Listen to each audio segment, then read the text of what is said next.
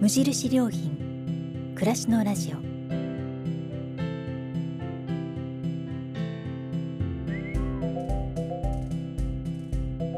無印良品が今気になっていること。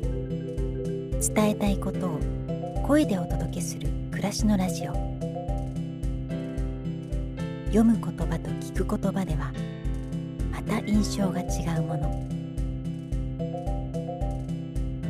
語られる言葉からいろいろなことを想像する。そんなひとときをお届けします。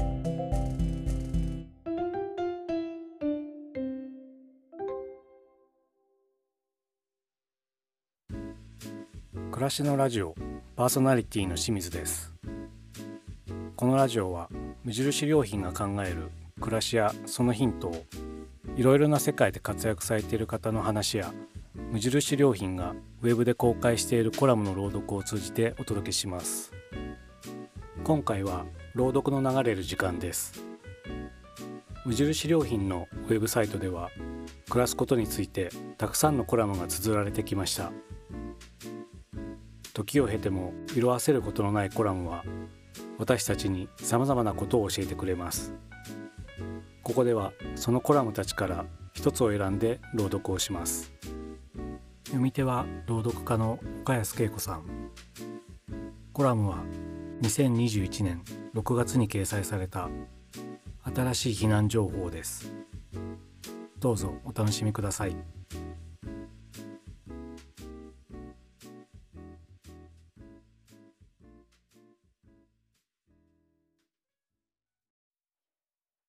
新しい避難情報。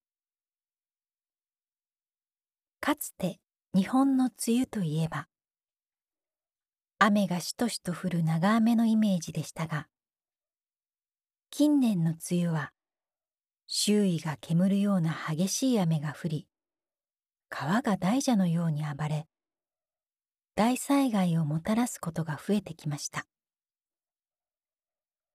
まるで人格が変わったように凶暴化する気象に合わせて自治体が出す避難情報の出し方も毎年のように変わってきています。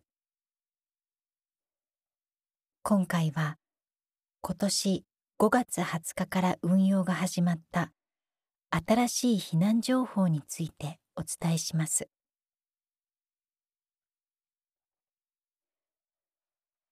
まずは質問です。1大雨の警戒レベルというものをご存知ですか？2警戒レベルは5段階ありますがそれが何を意味しているか知っていますか？3避難勧告と避難指示がありますがどちらが強く避難を促していますか？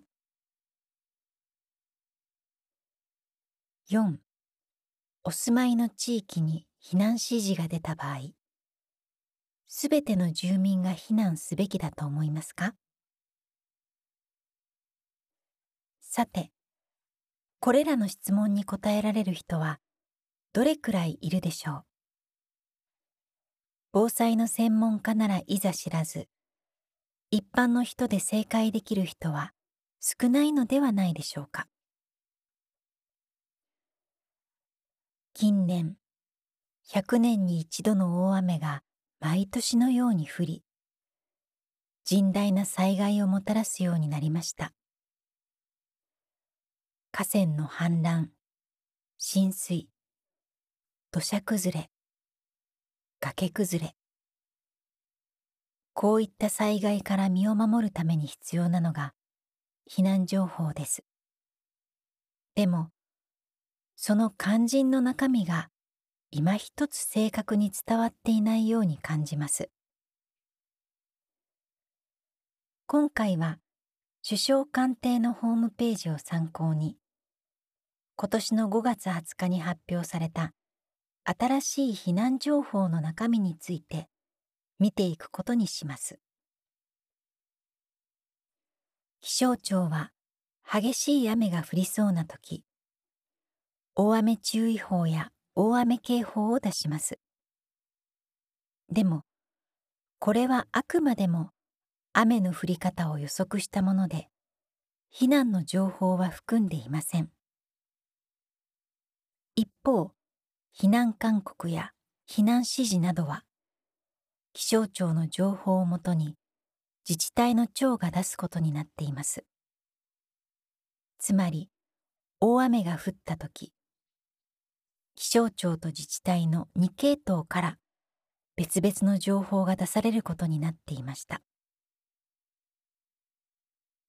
それでは分かりにくいということで2018年に導入されたのが警戒レベルという概念です。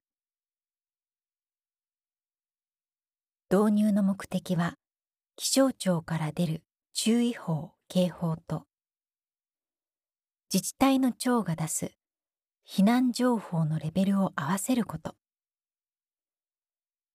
どのくらい激しい雨が降ったら住民はどう行動すべきかを分かりやすく整理したのです。例えば警戒レベル2で気象庁は注意報を出します。この段階で住民は避難行動の確認をすることが求められます。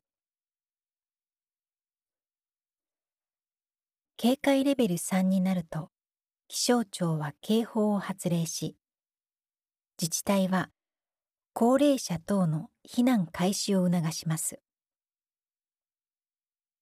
警戒レベル4になると気象庁は土砂災害警戒情報や氾濫危険情報などを出し自治体は避難指示を発令します。原則として警戒レベル4の段階で避難すべき人は全員避難を終えていなくてはなりません。なぜかというと警戒レベル5になるともはや避難することが困難になるからです。この段階ではすでに河川の氾濫などが起きている可能性があり逃げるとかえって危険です。警戒レベル5ではその場にとどまり浸水に備えて2階へ上がったり山と反対側の部屋に移動したりと直ちに身の安全を確保する行動が求められます。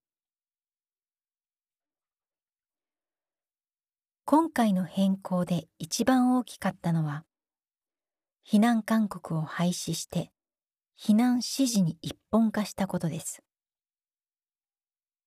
これまで自治体はまず先に避難勧告を出し次の段階で避難指示を出していました。でも勧告と指示ではどちらの緊急性が高いのかが分かりにくい。という問題がありました。そこで今回この2つをまとめて自治体が出す避難情報を避難指示に一本化したのです。新しい避難情報では警戒レベル3で高齢者等を避難させ警戒レベル4で全員避難ということになりました。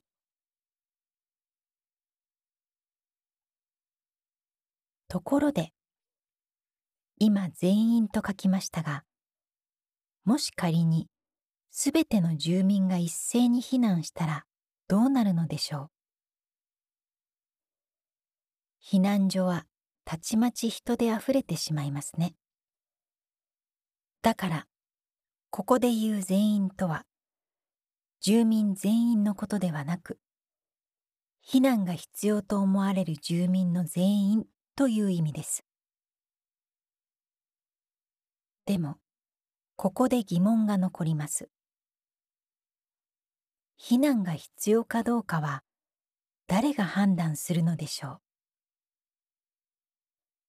これについては首相官邸のホームページに答えがありました。避難の必要性を判断するのは国や自治体ではなく住民一人一人なのだそうです。つまり避難に役立つ情報は提供しますがその判断は各人で行ってくださいということ。日頃から災害に備える意識を持ち自治体が出しているハザードマップなどで自分が住んでいる地域の安全性や危険性を確認し自ら判断して行動してください。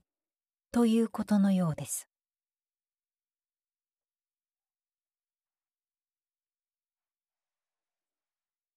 昨年7月熊本県の球磨川が氾濫し大勢の人が亡くなったのはまだ記憶に新しい出来事です。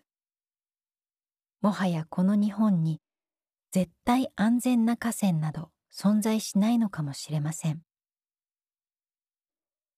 今年もどこかで甚大な災害の起きる可能性が指摘されています。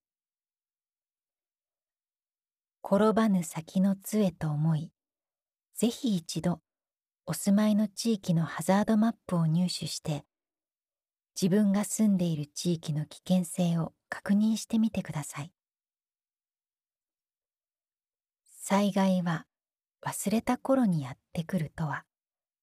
一昔前の話。いつ何時大災害に見舞われるかもわからない時代を私たちは生きているのです。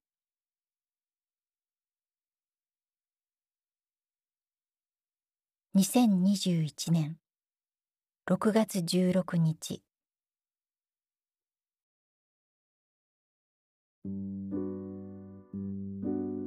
お届けしたコラムは無印良品のウェブでもご覧いただけます。それではまたお会いしましょう。